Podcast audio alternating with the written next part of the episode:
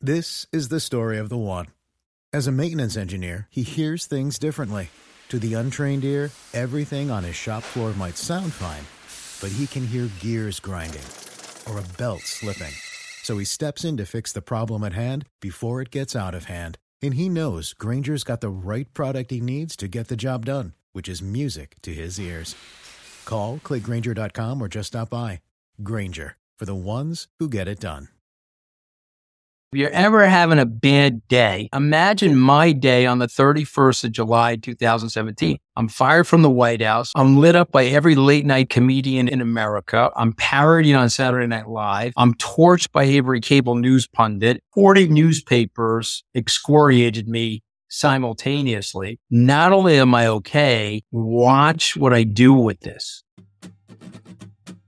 This is a really, really interesting one. So I got approached recently by the PR people for Anthony Scaramucci, the Mooch. Now, some British people listening might go, "Well, who's what's that all about?" So Scaramucci is now known for having served in the Trump's White House and for having served for the shortest amount of time because he was fired within 11 days because he spoke to a reporter and some stuff got out that he had said about the Trump administration and all that kind of thing.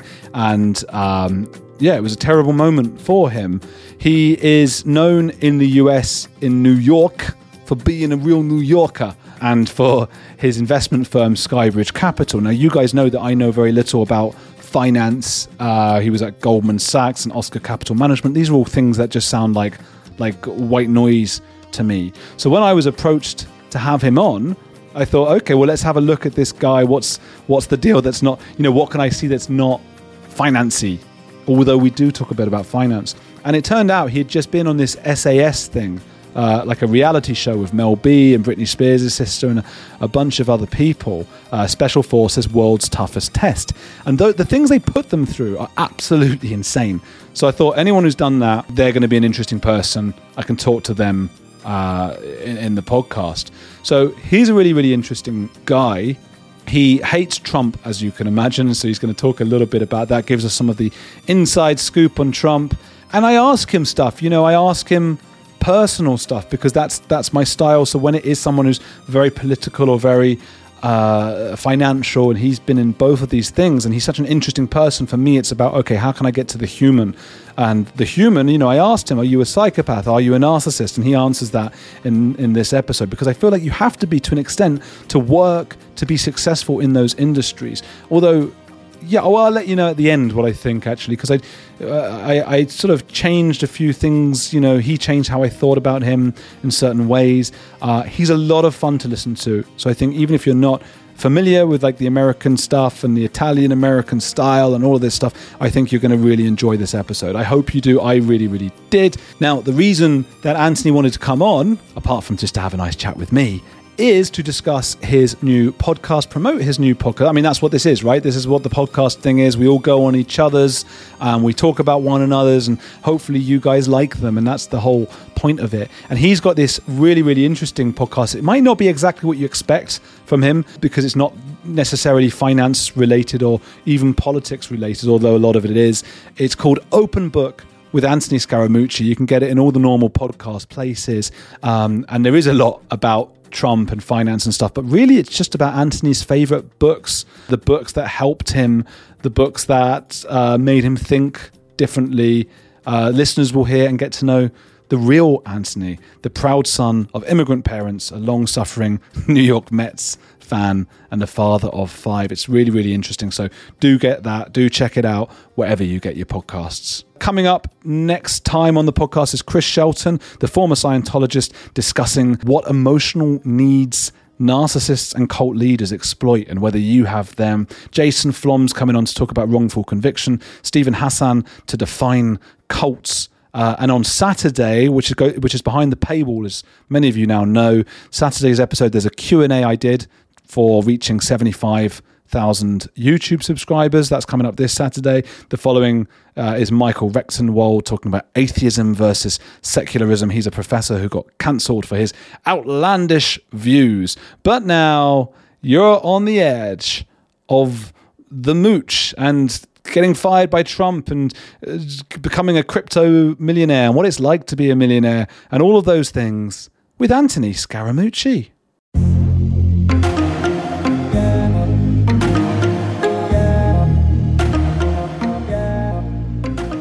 What motivated you to go on Special Forces World's Toughest Test? Well, first of all, thanks for having me on, Andrew. I would say, you know, general stupidity was probably one of the motivations. I think secondarily, I, uh, I don't know. I've been to Iraq and Afghanistan on troop support missions. And when my agent showed me what people were doing, I'm like, all right, let me see if I'm capable of doing that. And, uh, maybe perhaps would give me some empathy for the situation. And so, I mean, they blew the doors off of me if you're watching the show, but at age 58, I'm still in it. You know, I, I, I don't want to blow the show because it's still on the air, but I mean, I've gotten through five episodes so far. There's only 10 episodes. And so I was the oldest person out there, but for Dr. Drew, who left in uh, episode one. So I'm hanging in there. They're yelling at me and mistreating me and doing all the things they're supposed to do.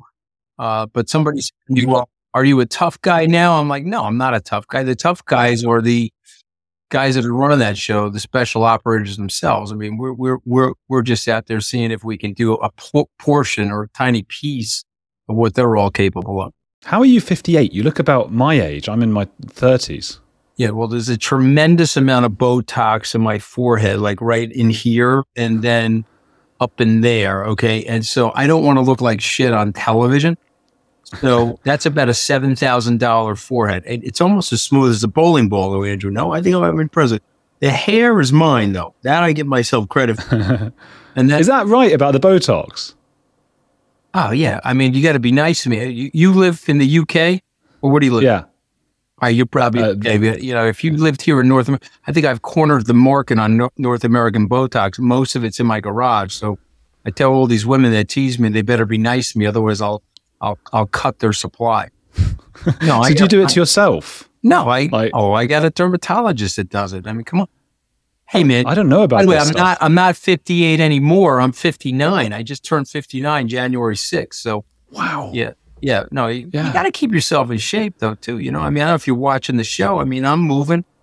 You know, I got myself up the Tower of Aqaba, and then I jumped out the tower, rappelled down the side. I mean, I was bashing myself against the side of the building. So I didn't quote unquote pass it, but I passed the fact that I had the balls to do it. You know what I mean?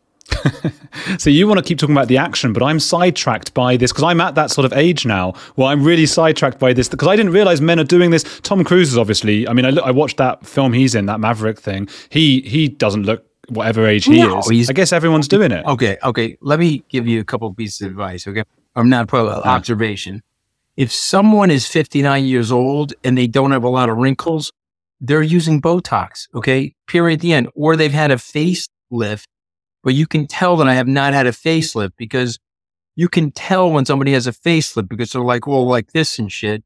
You don't want to do that to yourself. Just use a little bit of Botox here and there. You don't need it yet. How old are you? 30, about to turn 34. Yeah, you don't need it. You're, you're, you're fine. But when you when you hmm. close in on like 45, 50, you know, hopefully you'll stay in touch with me. I'll give you some advice. Like, I'm very good at this.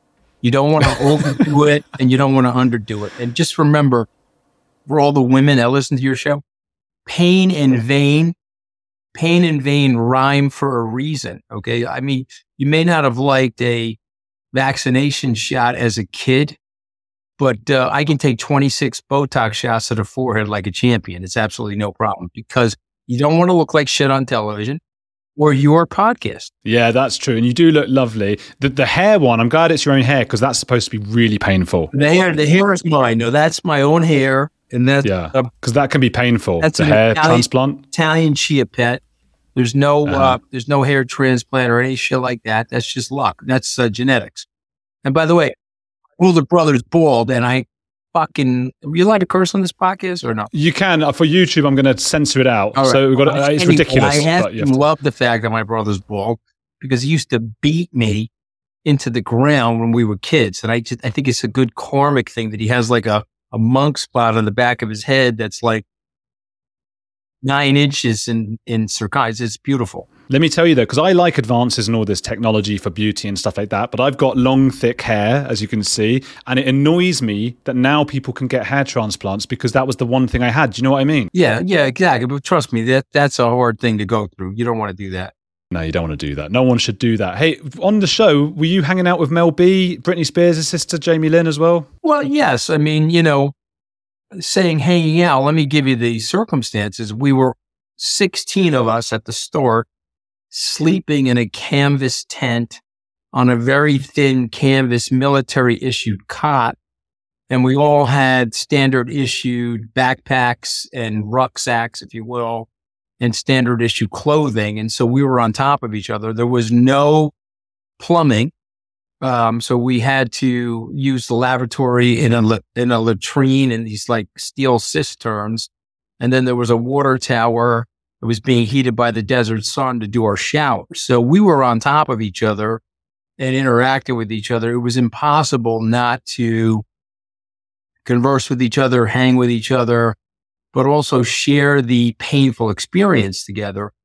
Um, as it relates to Mel B, I probably got closer to her than Jamie Lynn Spears, although Jamie Lynn Spears was great, but I think she left maybe day one or two. Mel stayed for like, I think three or four days but she was she was great. She's a very real person. She's down to earth. She's like a blue collar kid from Manchester, I think. And uh, you know, I'm a blue collar kid from Long Island, so I think we identify that way.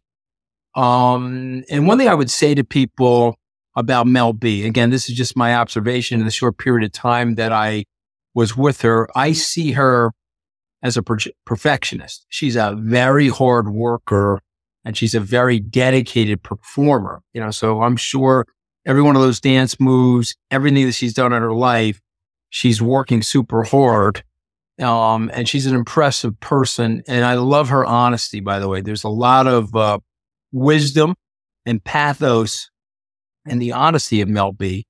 Uh, which I also appreciate. Hey, did you ever fear for your life at any point? I know there's obviously producers and things around you, but yeah, stuff can happen. Well, right? I mean, honestly, a couple times I did. Maybe just my anxiety. And when I was on that double uh, tightrope, so you have one tightrope for your hands and one for your feet, and you're going across, you're traversing this gorge, if you will. It was probably a couple hundred feet in the air. There's a safety clip on, but I have to be honest with you. I was like, oh my God, if this safety clip fails, this is it. And so I didn't look, I'm going to be totally open with you. I did not have the strength physically to get to the other side. Now they said that all of us did. I'm telling you, I didn't. And plus the wind was blowing me. Okay. And I don't feel like I had the strength physically to get to the other side, but I got further because psychologically I was like, I don't want to test the safety harness. I don't want to fall and test the safety harness. And so I was desperate to get to the other side. Of course I couldn't. I fell and I was like, Oh God, please let the safety harness catch. Okay. And it did. And then there's a second scene where I'm on a, uh, I'm on a, a controlled vertical drop. I smash my head, which is a whole problem onto itself. But I had Gus braking for me. And if you saw, he probably needed to brake 15 or 20 feet earlier than he did. And so when I got to the bottom, I was probably too close to the bottom. Now, having said that, I'm sure Jason Fox known as Foxy was standing right next to him, he would have pulled the brake, I'm hoping. But I mean, I was a little scary. Other than those two things, I was okay. I panicked in the uh, in the car. And so when they put me in that sort of Range Rover and they sunk me at the port uh, in the Gulf of Aqaba, um, I, I, think I only lasted in the car about 15 seconds. And so that's something to do with a little bit of my claustrophobia, and fear of drowning. I'm in the car controlling. I could have probably stayed longer. And if I had probably practiced that a few times, I probably would have gotten it. But I, I panicked in the car, uh, and I didn't wait long enough for them to signal to me to get out. When they set me on fire, I did, you know, I was pretty relaxed about that because I think I was so tired. I mean, they, the guy says to me, we're going to set you on fire. I said, okay. I said, do I have to lift anything? He said, no. And I said, okay, do I have to run anywhere? And he said, no. I said, okay, please just set me on fire. The fact that I don't have to lift anything or run anywhere, I was so tired.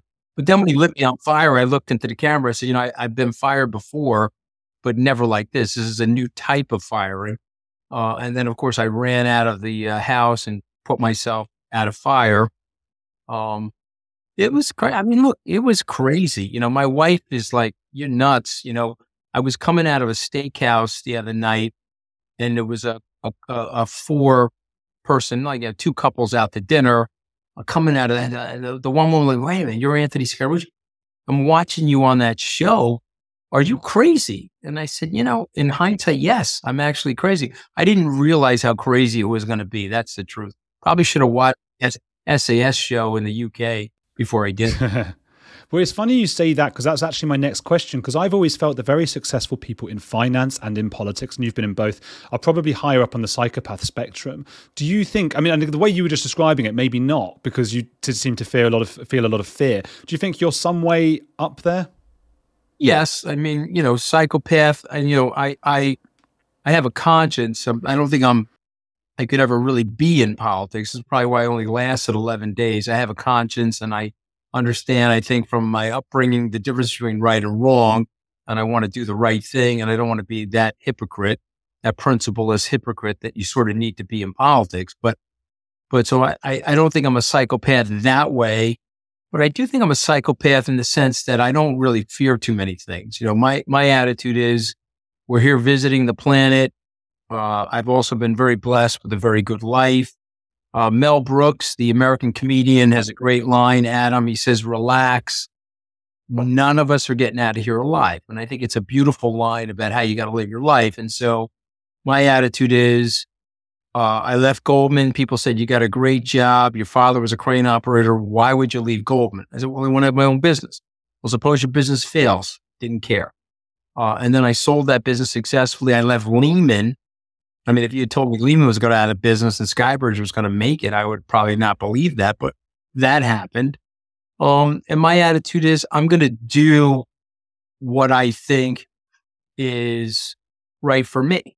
And I'm also not going to care much about what other people think. You know, like right now, I'm getting my ass kicked in my fund. My fund is down. Uh, Bloomberg reported that it was down 39% for the year 2022, which it was. We're now up 10 this year. So we're sort of in 13 months, we're down about 34. I mean, it is what it is. But I mean, they're writing one bad article about me a day. You would think I'm like the most important money manager in the world. Like I'm running like I'm running $2 billion, but they're writing about me like I'm running 2 trillion, which is a bunch of nonsense. You either give a shit or you don't. I personally don't. My attitude is I'm bringing my clients into the future uh, with these investments and these growth areas and this digital technology. And the ones that are smart will stay patient. They're going to be very handsomely rewarded by the process. But unfortunately, everybody is a long term investor until they have short term losses and they panic and they run around like nuts. Um, but I don't have that fear, you know. So me, I guess that's uh, psychopathic or sociopath. I don't know what it is, but my attitude is if you're going to make a difference, if you're going to push yourself, you can't be conventional. And a result of which uh, not being conventional is taking more risk than the average person. Hey, it's Andrew. If you're enjoying Heretics, there's another podcast I want to recommend to you, especially if climate change, global conflicts, and an upcoming election are making you feel like we're on the brink of disaster. What Could Go Right is hosted by Progress Network founder Zachary Karabell and executive director Emma Varvaloucas. On What Could Go Right, the hosts sit down with expert guests to discuss the world's most pressing issues without resorting to pessimism or despair that we hear so often. Instead, they look back at how far society has come and look forward at what it will take to achieve an even brighter future. Is progress on the way? They may not have all the answers, but on what could go right, they're asking the key questions. Tune in to hear interviews with upcoming guests like writer Coleman Hughes, CNN host Fareed Zakaria, and economist Allison Schrager. If you're looking for a weekly dose of optimistic ideas from smart people, join them every Wednesday on What Could Go Right, available wherever you get your podcasts. A few decades ago, private citizens used to be largely that private. What's changed? The internet. Think about everything you've browsed, searched for, watched, or tweeted. Now imagine all of that data being crawled through, collected, and aggregated by third parties into a permanent public record. Your record. Having your private life exposed for others to see was once something only celebrities worried about, but in an era where everyone is online, everyone is a public figure. To keep my data private when I go online, I turn to ExpressVPN. Did you know there are hundreds of data brokers out there whose sole business is to buy and sell your data? The worst part is they don't have to tell you who they're selling it to or get your consent. One of these data points is your IP address. Data harvesters use your IP to uniquely identify you and your location. But with ExpressVPN, my connection gets rerouted through an encrypted server and my IP address is masked.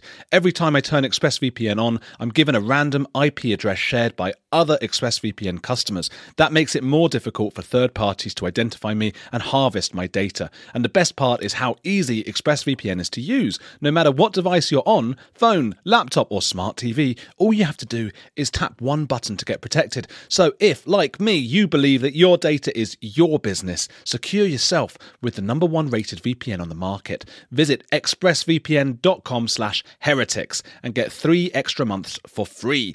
That's expressvpn.com slash heretics. Go to expressvpn.com slash heretics to learn more.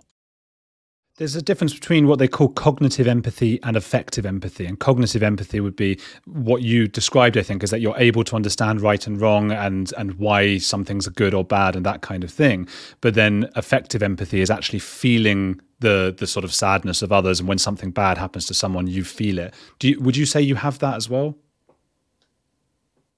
Well, I would like to think I have that. I mean, you know, you'd have to ask my wife really if I had that. I think she would say have that. I mean, you know, the pro- the problem is when you're out there like me and you get monikered as a narcissist. And so then the first thing people say, well, if you're a narcissist, you have no empathy for others. I don't frankly see myself as a narcissist because and again, this is just my opinion of being a narcissist. You know, nar- narcissists are focused on themselves. If you look at my career, the people that have worked with me or my family, you know, I've really tried to focus on taking care of them, taking care of the people that work with me alongside of me at Skybridge. And so I don't see that. Um, but if, if you said to me that I am a, uh, someone that has narcissistic features, I would say yes, I definitely have some narcissistic features. And I think that comes from my upbringing because if you grow up like I did in a violent household and you grow up in a household that has like a fractured, uh, way of going about things and you don't have a lot of parental guidance or role modeling, you self soothe or self parent yourself. And so you have to set up belief systems about yourself so that you can get through the day. So I do think that that creates some narcissistic features. I don't think I could talk about it as openly. You know, you find that real narcissists are like, they scoff at it and they pretend that they're, they're nothing like that. You follow, you follow what I'm saying? So, you know, and I mean, you'd have to ask my wife. I think ultimately, I think I have a lot of empathy for people. It's not just because of the charitable work I do. It's because of the way I care about the people around me. Also, my grandmother was a maid. And so you better believe that you got to treat people below you in my company better than you're treating the people above you. Otherwise, you probably get fired by somebody like me. I don't like, I don't like when subordinates are mistreated. And I'm always leaving money in hotel rooms because that person could be somebody's grandmother. So I don't know if that's cognitive empathy or the other type of empathy that you said, but I do think that that I'm, I'm mindful that the woman or the man that's cleaning my room probably needs the money, you know, and I, and I always try to make sure I'm over tipping people because I've been blessed and, uh, probably the people that are serving me could use the help. But you were going to answer me a question. You wanted me to talk about something. I'm sorry. I was on a little. Yeah. Yeah. That's okay. Uh, yeah. Tell me a little bit about that, um, violent household.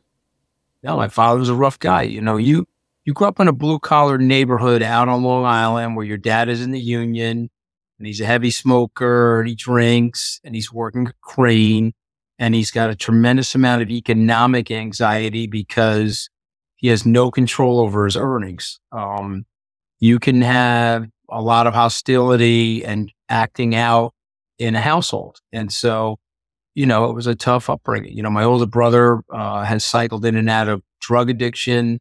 I sort of channeled it into workaholism. Um, it it's a uh, manifestation of a reality um, that you just have to accept. You know, now listen, my father's 87. I take care of him. I have forgiven him for whatever the hell happened. I mean, you have to do that too. You forgive people for yourself more than anything else. But, but yeah, it was a rough upbringing and it manifested itself into different things. You know, you, when you grow up in a dysfunctional family, people take on roles. You know, one of my roles, frankly, was okay, I'm going to clean this up. I'm going to go to some good schools. I'm going to try to do the right thing. But let me tell you, it never works out that way because you grow up in a violent household. You either become violent or you go to the antipode of that. You go to the other side of that and you become a conflict avoider. And I think me being a conflict avoider for the first 15 or 20 years of my business career hurt me. Um, you know, I've been, I've been more cognizant of that and I'm more available for conflict now. You know, if someone's starting shit with me, I have no problem going back at them. I don't like starting it, but I know how to finish it. You know, when Trump went after me, I was like, okay, no problem. Go right back at him. I don't care. You know, I, I know how to deal with bullies. Trust me. I grew up in a neighborhood with bullies. And so, you know, you got to be ready to fight a bully. He does seem a bit like a, a, a bully at the risk of alienating some listeners. Seems a jacket. I mean, if the, if those are your if those are your listeners, let me just tell those listeners he was a complete jackass, and you're being biased by the media and slanted by levels of ideology. You know, there's better messengers for that movement. You know, if you want to be in the Republican Party or even the quote unquote MAGA movement, there's better messengers better people than him.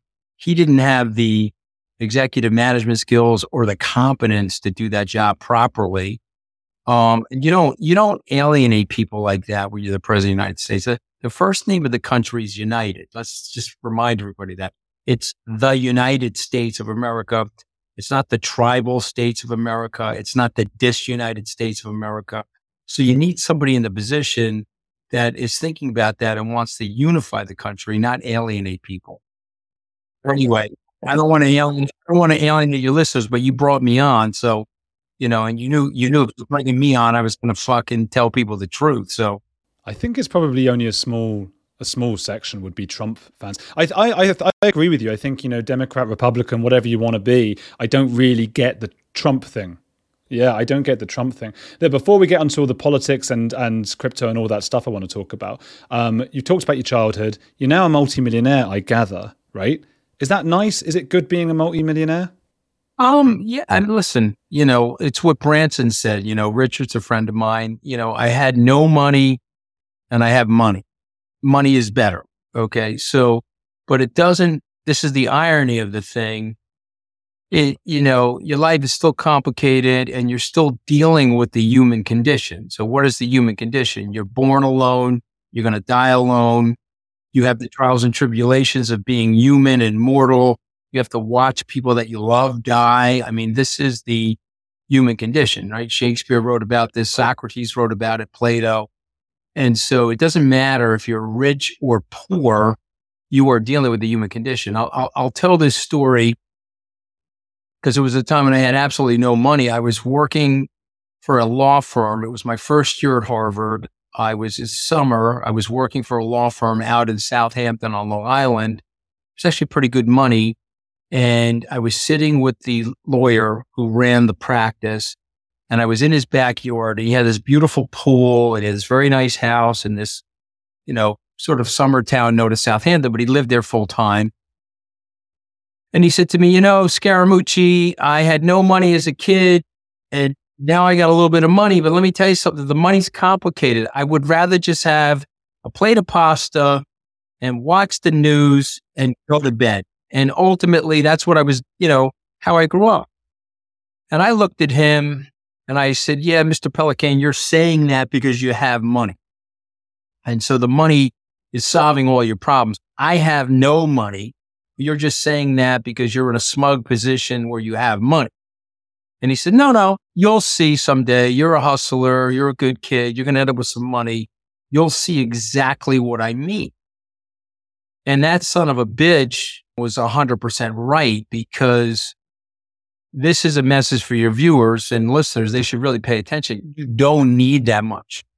Okay. If I had to go back to a white t shirt and a small house with a rabbit ear television to watch the New York Mets and a six pack of beer, I'm a happy, happy camper. And I think people have to understand that about their lives. They don't need that much, but we have this mimetic thing that we're doing with each other where, you know, we mime each other. So, you know, if I, if a rich person has a Rolls Royce, then I'm, I'm got to tunnel myself to try to get myself a Rolls Royce to prove that I'm rich, or I've got to do this or I've got to do that. But ultimately, you actually don't need to do any of that, which what, what I have found has been the most rewarding thing for me or my personal relationships. You know, so yes, I have some money. Um, you know, it's more than I thought I would ever have, frankly. I'm very blessed about that. Uh, it is complicated to have money sometimes. Um, I try to give some of the money away to people that I think really need it. I try to take care of my family members. But the truth of the matter is, I don't need that much. And I think people realize that. Mr. Pelikane, may his soul rest in peace, he was a lovely guy. Uh, I think he was right more than he was wrong. That's the irony of the whole thing. But when I was 23, dead broke and had loads of school debt, I was like, this guy is out to lunch. He doesn't know what he's talking about. But philosophically, he was more he was closer to the truth than I thought at that young age. Yeah, I, I totally relate to what you're saying. You know, I started this podcast just a few years ago, and the first month I had four listens, and it now has five, six million a month. Um, and when I started, I was also on like minimum wage, you know, just sort of getting by. And now it's better, but I'm much more stressed than I ever was. And now there's the fear of losing it all and the fear of like YouTube's going to take my channel down because I swore too much on a video. You got to pay you got the ta- you know the tax man's after you. Yeah, uh, your friends know that you're successful. They're looking for loans. Yeah, you know. no, no, not yet. so I'm going to tell you something that you should listen to. Okay, there are wants and there are needs, and always look at things through that funnel. You know, if if I've got dough and one of my family members is saying that I want a Mercedes or I want a Range Rover that's a want. And then there are needs. You know, I have a surgery coming up that's not covered by my insurance if I go to this certain insurance. You see what I mean? That's a want versus a need. That's a need versus a want. You see what I'm saying? I always draw that distinction with people when they're asking me for help. Something's a want or something's a need. And to me, I'm all about helping people with needs. You know, I've put some of my nieces and nephews through college. I've helped some of my friends with their kids' educations. Happy to do that. But I'm not going to buy somebody a Mercedes Benz. I mean, I buy my mother one, you know. I mean, it's actually driving around. My 86 year old mother's driving around in a Maserati. She's a little bit of a nut. She's 90 miles an hour in the town I grew in. Okay. She's Italian. She's nuts, but that's my mother.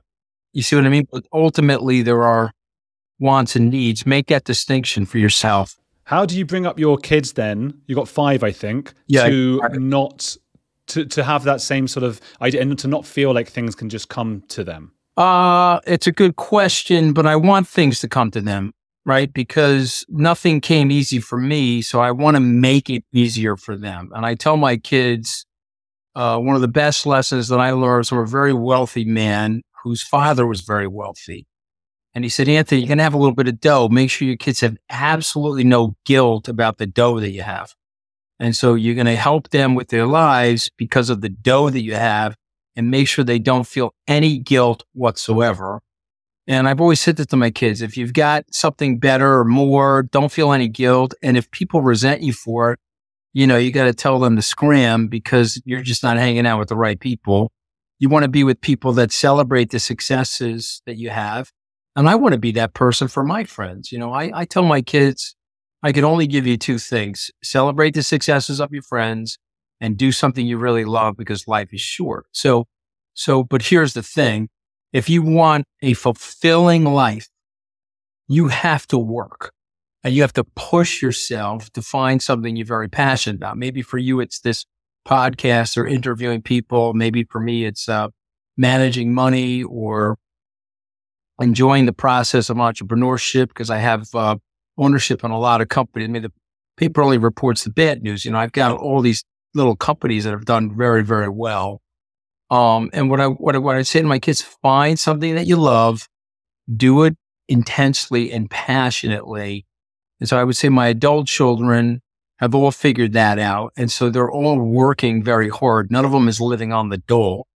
I have an eight and five year old at home. They're too young to figure that out, but I want them to have an easy life. I don't, I mean, I want the kids not to have any school debt when they graduated. I had school debt. I want them to have access to things or relationships that I didn't have. And I think that's a natural thing and people shouldn't resent that. You know, you know, you live in the, you, you live in the UK. There's some socialist nonsense that goes on in the UK and there's like all of this aristocratic structure and you have a wrong accent from a wrong neighborhood, you can't get a job and all this nonsense. You know, what I would say to the people in the UK, you know, live your life without an apology. Don't have to apologize or anything. You know, I got, you, we're talking about the special forces, right? I'm not stupid. I got casted on that show because I'm a wealthy Wall Street jerk off. Okay. I know that. I'm, I'm a white male, Wall Street wealthy jerk off that got unceremoniously fired from the White House let's torture this son of a bitch on that track. Now they missized me and realized I was a blue collar kid and I could go through the wall at age 58, but they still cut it that way. Go look at episode four. It was very, very important for them to cut me as some like Wall Street white male jerk off. Okay. But I don't care. That's life. Okay. You know, you don't go on reality television and expect anything but the outcome that they're going to contrive, you know? So that's the editing process. That's the risk you take going on the TV show. But you either know that and don't care about it, or you know that and it gets you upset. You know, it's just, it's just the way it is. I suppose the difficult thing is, uh, if I, I, I respect what you're saying about your kids because it's I think it is quite healthy that thing of like, hey, own it. I think that's what you're saying, own it. Like this is this is it, and enjoy your lives. Uh, but I guess happiness sometimes comes up. I, I feel sorry for the royals sometimes, the royal family, because it's like I think for happiness sometimes you've got to have somewhere to go from somewhere you were. Um, and and I also wonder, you know, so so some, someone who's a hero of mine is like a documentary maker called Louis Theroux, and he's made like a hundred documentaries. So I always think like, well, what's the hundred and first documentary? How's that getting him out of bed? You know, the hundred and second.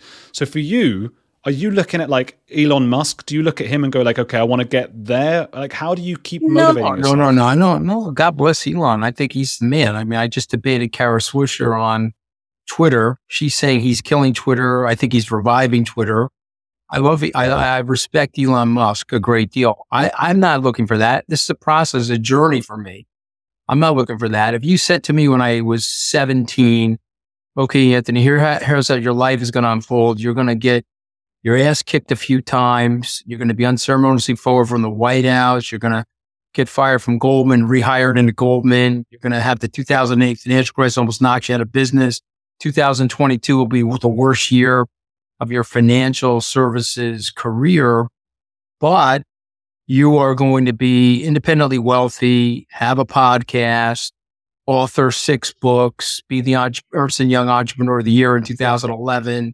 You're going to uh, be on television, host a television show, do a few reality shows, have an award winning global conference, speak at the World Economic Forum, mean, now I sound like I'm blowing myself. I'm not trying to. I'm just saying, like, but you know, all of this stuff's going to happen to you. I'm taking it. I'm taking the whole thing if I'm 17. Here's the thing that's important. You have kids? No, not yet. Okay. Well, you, you, you, you know, may, maybe you'll decide to have them someday. It's very important for your kids to see your failings and very important for your kids to see your shortcomings. There are so many rich jerk offs in New York that try to glorify their lives. Like I read their autobiographies or their memoirs and they've had this 45 degree angle straight up and they've gotten every single thing right in their life and they've this, that, and the other thing. Everything is revised history. Remember this, Andrew. People remember things the way they need to, not the way they actually happen. You see what I'm saying?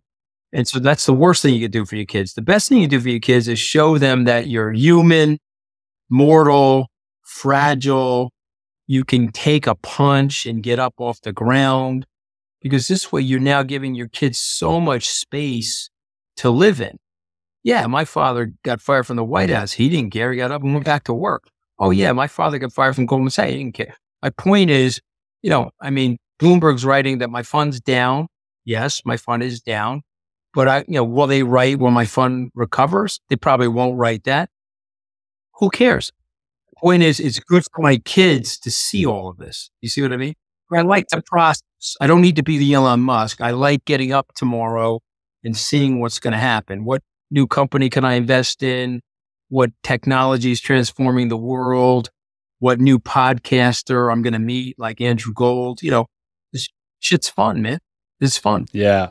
So that experience in the White House, I like that you own this stuff, and I saw that you compared the measurements of a Scaramucci and a Truss. I mean, what is the difference between those two measure- units of measurements? Well, I mean, you know, I mean, listen, you know, I rounded up for her. She lasted 4.09 Scaramucci's, and Scaramucci's are 11 days. When people say 10, it hurts my feelings because why would anybody want to chip me at a 9.1% of my federal career? I mean, I got, let's go over the math. I got hired on the 21st and I got fired on the 31st. That's not 10 days.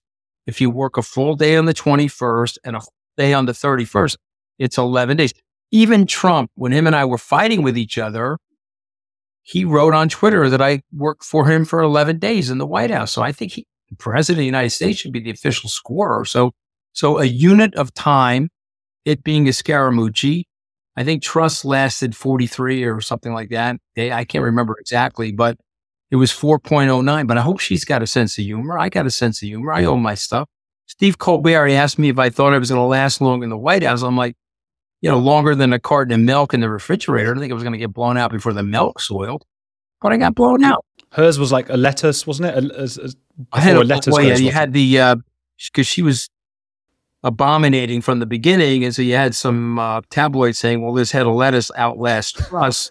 I think the, the head of lettuce beat her, but yeah. Ever. I mean, here's the thing, okay? I, I, I don't know Liz Truss, the prime minister, but I got a tremendous amount of respect for her. I'm going to tell you why. She was in the arena. Okay. She was out there slugging and punching. And I'm going to tell your podcast viewers and listeners something get in the arena. Okay. If you have self consciousness about failure or rejection, you're not actualizing your life. Okay. So Liz Truss, she failed. I got blown out of the White House. Big deal. But you know what? I was in the White House and I flew on Air Force One three times. And I can't tell you the number of people I met as a result of that situation. And since we were talking about the reality show Special Forces, if I didn't get blown out of the White House the way I did, there's no way I would have been invited on that show. No one would have known who I am. So you have to understand that in your failings, there's always a silver lining. In your failings, there's always something that you can glean from it. And so again, I don't know Liz Truss, but she was in the arena and she was taking body blows and she wasn't a spectator or a critic critiquing people that are in the arena. And so my message to people is get in the arena. You know, I, don't be afraid of failure don't be afraid of, uh, I'm sure when you started this podcast, Andrew, you were like, okay, I don't know if this is going to work or not. And look at it today. Yeah, I didn't you think know, it would. You, you know, got to get later in. You got to swing, man. Yeah, Liz Truss might be a bit of a psychopath, though. That's what I wonder. But then I diagnose every. That's why I was talking about it earlier. I don't know. I don't know if she's a psychopath, not a psychopath. I can't opine on her, but I admire people that are going for it. That I do. You know, you know, there are people that are sitting back and saying, "I would have, could have, and should have."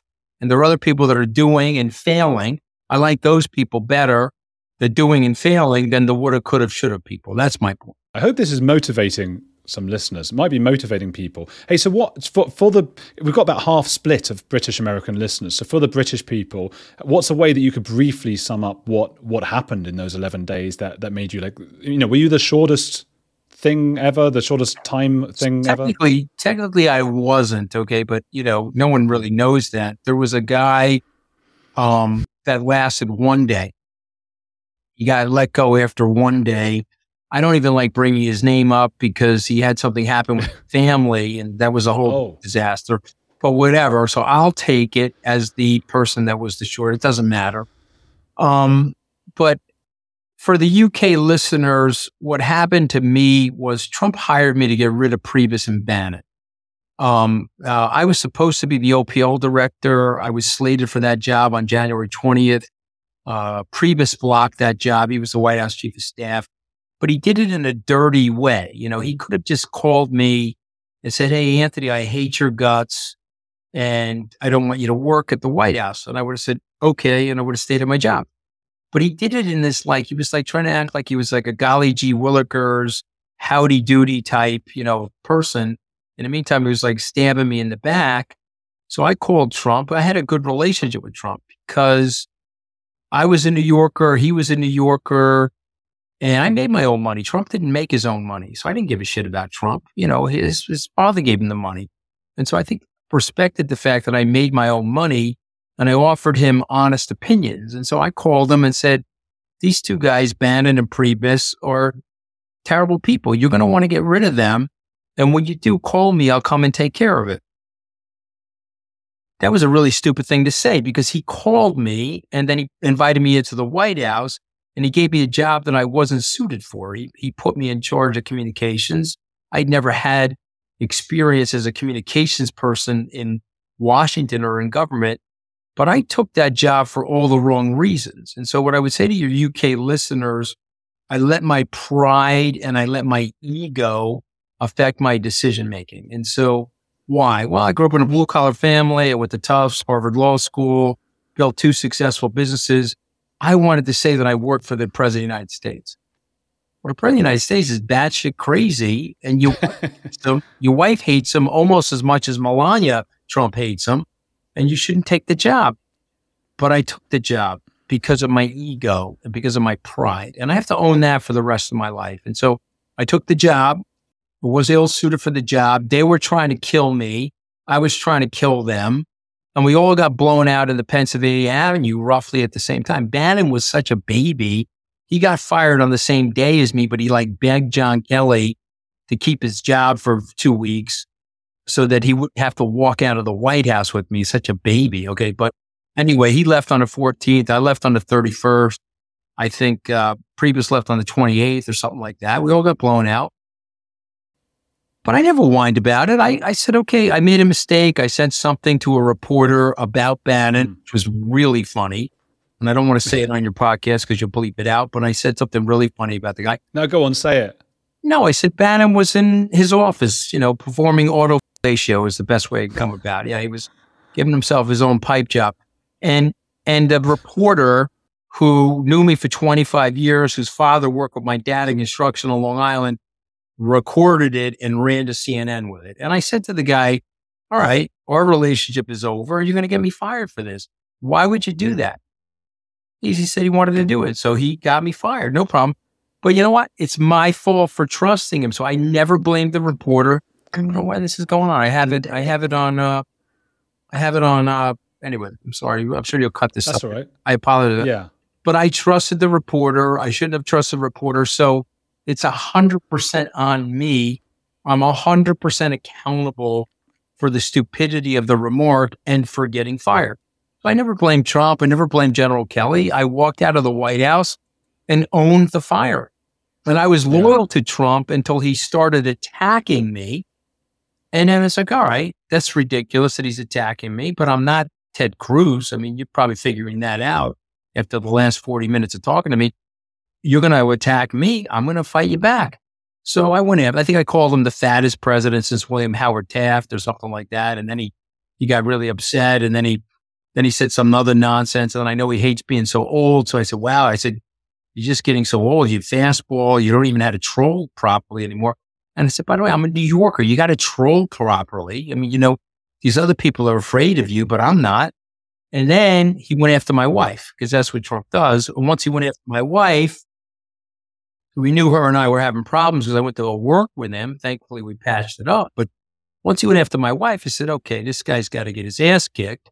And then I, then I just laid into him. And then I, of course, I came up with the nickname that he was horrified about because every, you know, Trump's given nicknames everybody, but I had a beautiful nickname for him. You want to hear the nickname? It was a beautiful nickname. Yeah. Go yeah. On. I said, I said on Twitter, I talked to Stormy and your nickname is Tiny Trump. And I said, and that explains everything. The over masculinity, the high heels that you're wearing. He's got like two inch inserts in his shoes, the orange war paint. I mean, you're tiny Trump, you know. And and once I did that, he flipped, and then he tried to get some intermediaries in there to stop the Twitter fight, which of course I said that's fine, we'll stop the Twitter fight. But then I worked as hard as I could to knock him out of office. But of course, Trump being Trump, he beat himself. I mean, no one beat Donald Trump but himself. But you know, listen, I mean, I think it's been fun. I mean, to me, everything we're talking about is great. I mean, this is, you know, the ups and downs, trials and tribulations of life. I am super excited about life and I'm super excited. I don't know what's going to come next. I'm probably not going to do the Masked Singer though, because I don't know how to sing and I don't want to look like Rudy Giuliani, but I'm, Yeah. I'm excited about what's coming.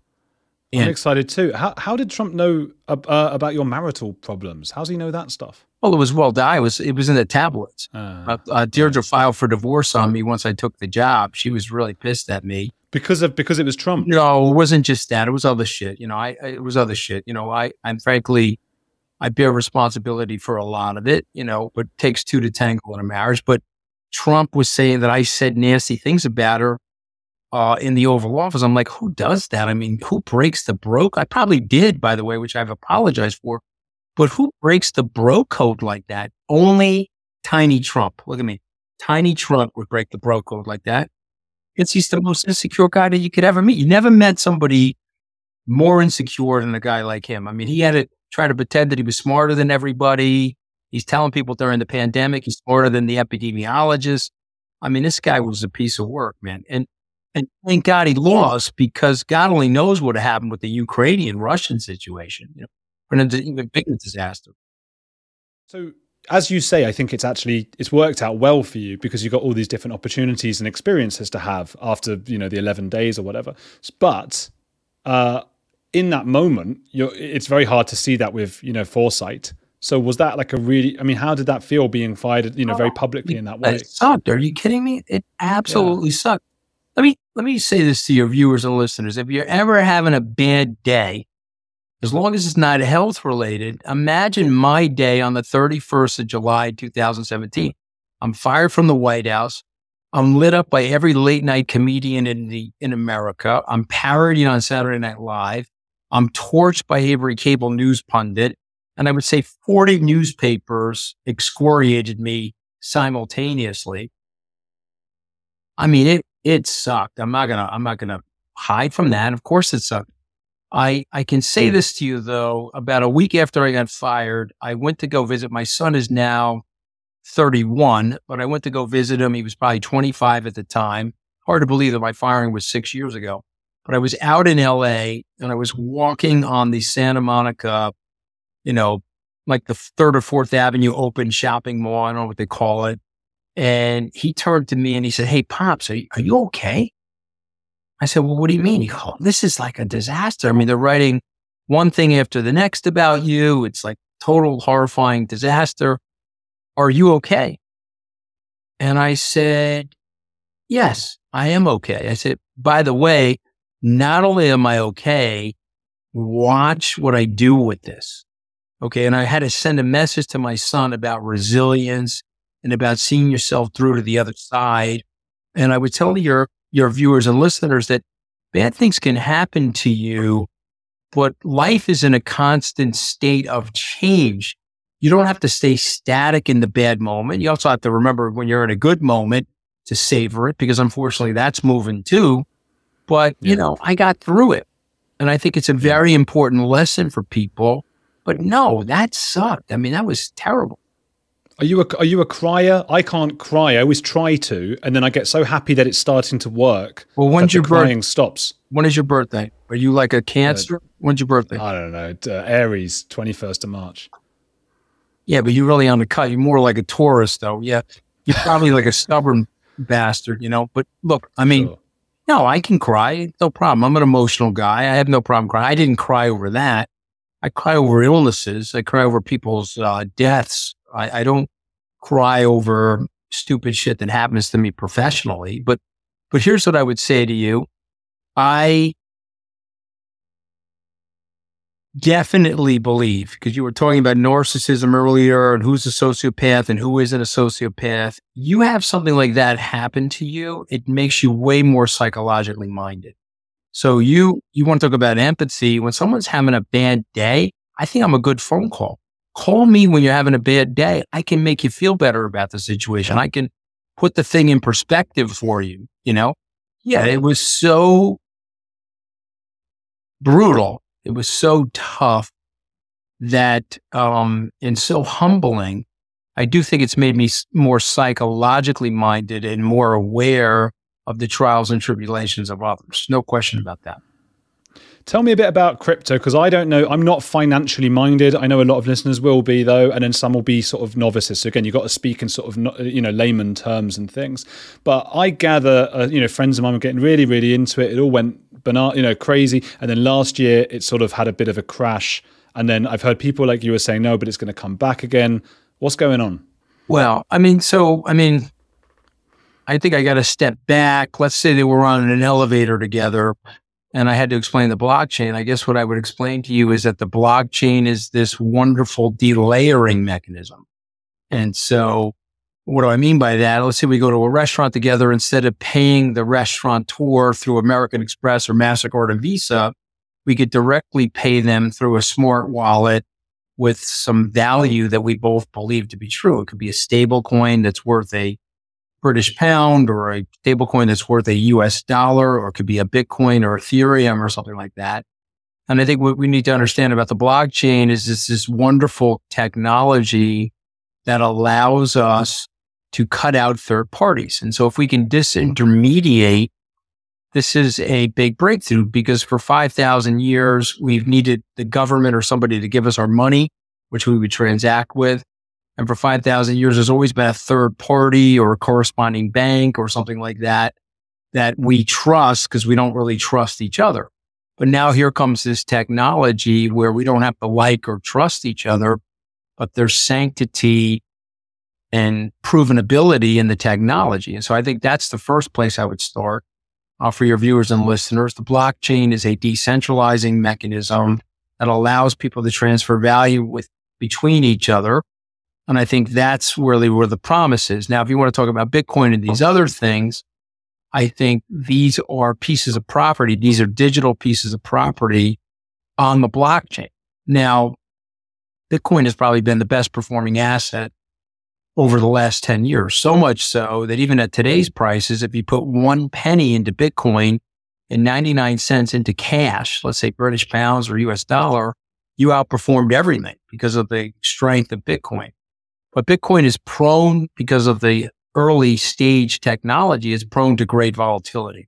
And so Bitcoin has, I don't know, it's probably had in 14 years since its inception, it's had three to four major bear markets, including last year. But if you believe in the technology and the adaptation of the technology, there's no reason why those coins can't be worth 100,000, 150,000. They're priced at about 23,000 today. Uh, there's been fraud in the system. There's been high leverage in the system. Unfortunately, that also comes with new technologies that happened in America during the robber baron age, you know, the age of the industrial revolution and the railroads. It happened again in the telephone industry. It happened in the dot com industry in the year 2000. And anytime you have a new technology, unfortunately, you get fraudsters and scammers but that shouldn't take away from the promise of the technology. Uh, last thing I'll say is that uh, we're 14 years into Bitcoin. So imagine the Wright brothers figuring out how to fly a biplane in 1903. Fast forward to 1917. There were many people that said, well, there's no commercial applicability for aviation.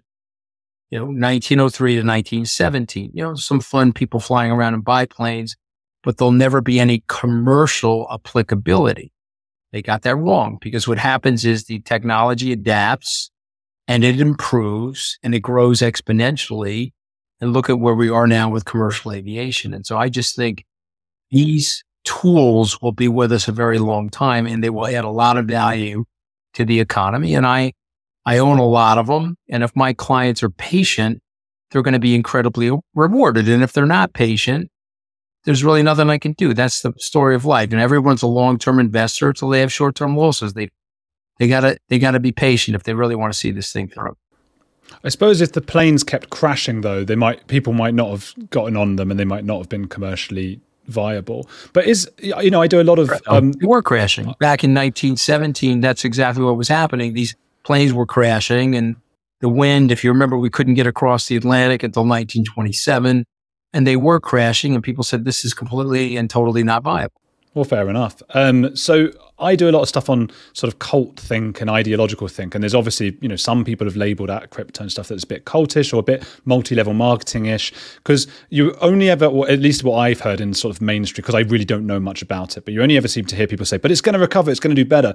Is it in the interest of financial experts to keep saying that because then other people will sign up, and that's how it gets better? That's a good question. I mean, that's that's a cynical take. And again, listen, we were talking about being humble and being right and wrong about things. I could be wrong. I'm not. I'm not saying that I'm right about this. You could maybe invite me back in 10 years and Bitcoin's at a zero. And people will say, well, you got that completely wrong. And then I would have to address how and why I got it wrong. Um, but I might be right about it, you know, and so I'm sized appropriately. And I would just tell your viewers and listeners if they have an interest in cryptocurrency or the blockchain or this technology, own a small piece of it so that if you're wrong, you don't have a permanent impairment on your balance sheet or your capital. But if you're right, you know, it could go 10 to 1 and you'll be very happy. That's that's what I would have said to you about Amazon 20 years ago. Amazon went from 116 to 6 and everybody said, "Okay, Amazon's over. Jeff Bezos going business." He he shot himself into outer space last year. I think he took Captain Kirk with him on one of the trips. You know, it was the best performing asset in the last, I don't know, I think ever. I think Amazon's probably the best performing ever. So you can be right and you can be wrong. I could be wrong. But the cult stuff, there's elements of that. And that's the part of it that I don't like. So when I'm doing the asset liabilities of Bitcoin and the blockchain, and you're talking about cultish behavior or multi-level marketing, that's on the liability side for somebody like me. I'm like, okay, there is a lot of that. What you're saying is true. There's a lot of people that really don't understand the technology that are chanting it. And because they're long it, they're chanting for it to go up. But then the, the flip side of it is I like the technology. I've studied the technology. I wrote a book about Bitcoin last year and I like the technology. So I don't like the multi-level marketing. I don't like the cult-like stuff about it. And I hope that will fall by the wayside and we'll be focused on the adaptation of the technology. Uh, there's a big thing around that Sam Bankman Fried. I know you've spoken about him. Again, just we don't have too much time because I do want to get onto your podcast, but, but uh, the new podcast that's coming out, that's out actually. But uh, what is the most layperson way that you can describe what he was doing? I don't really. I mean, the mostly the, the problem is Sam is tied to crypto, so he's a fraud. It's like Bernie Madoff. It would be like me saying to you, "Well, the stock market sucks," because Bernie Madoff perpetrated a fraud that was stock market related. You know, uh, Sam was a fraud.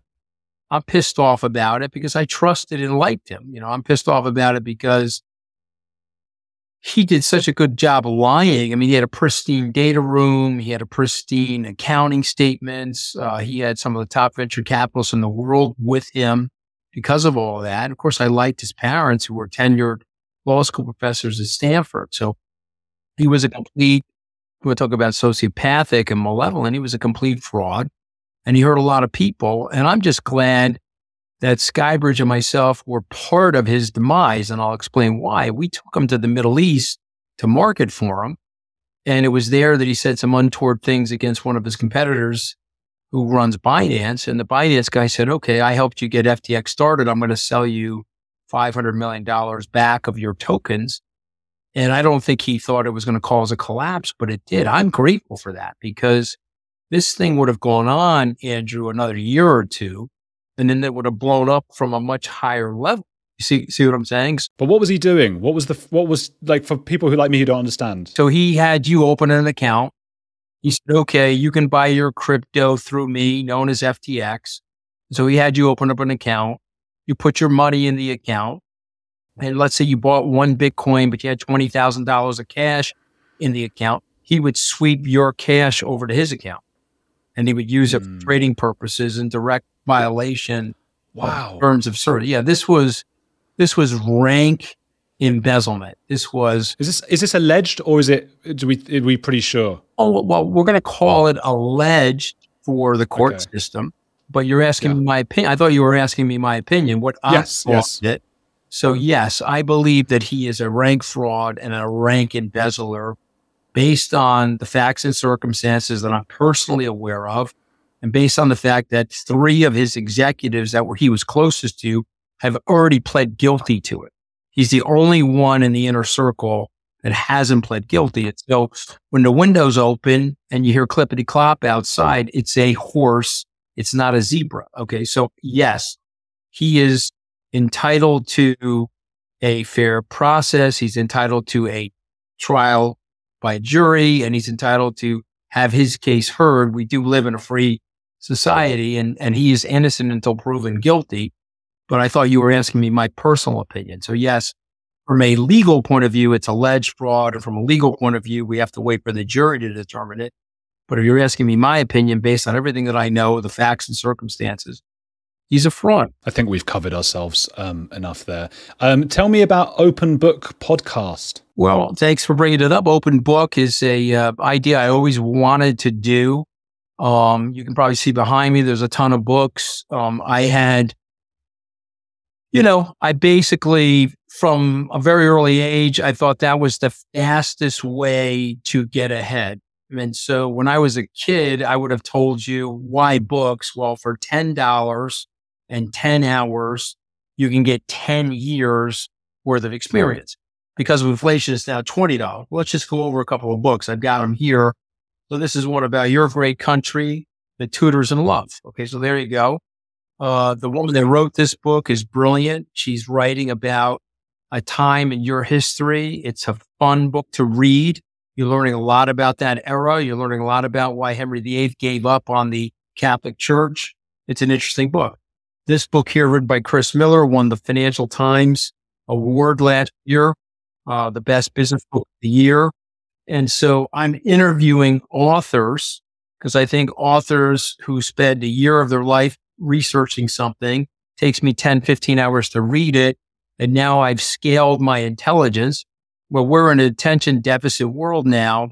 You don't have to read the whole book. You can come to my podcast, listen to me interview the author. I read the book before I interview the author and we talk about their work or their ideas or what's going on in their world. Um, and I think it's a fun podcast for me. So, like you, I just got it started. I'm like you when you first started this. I just got it started. It's growing nicely, thankfully. Uh, but it's a labor of love for me. So we'll have to see where it turns out. But I enjoy reading and I enjoy interviewing these authors. And so far, it's been a lot of fun. I wish you the best of luck with it. Welcome to the podcasting family. And thank you for being on the edge, Anthony Scaramucci. I enjoyed being with you. Thank you.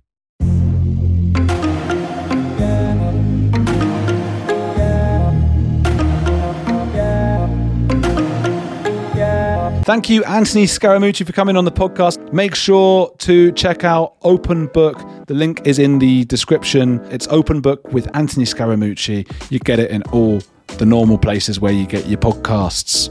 I think we got on really, really well actually.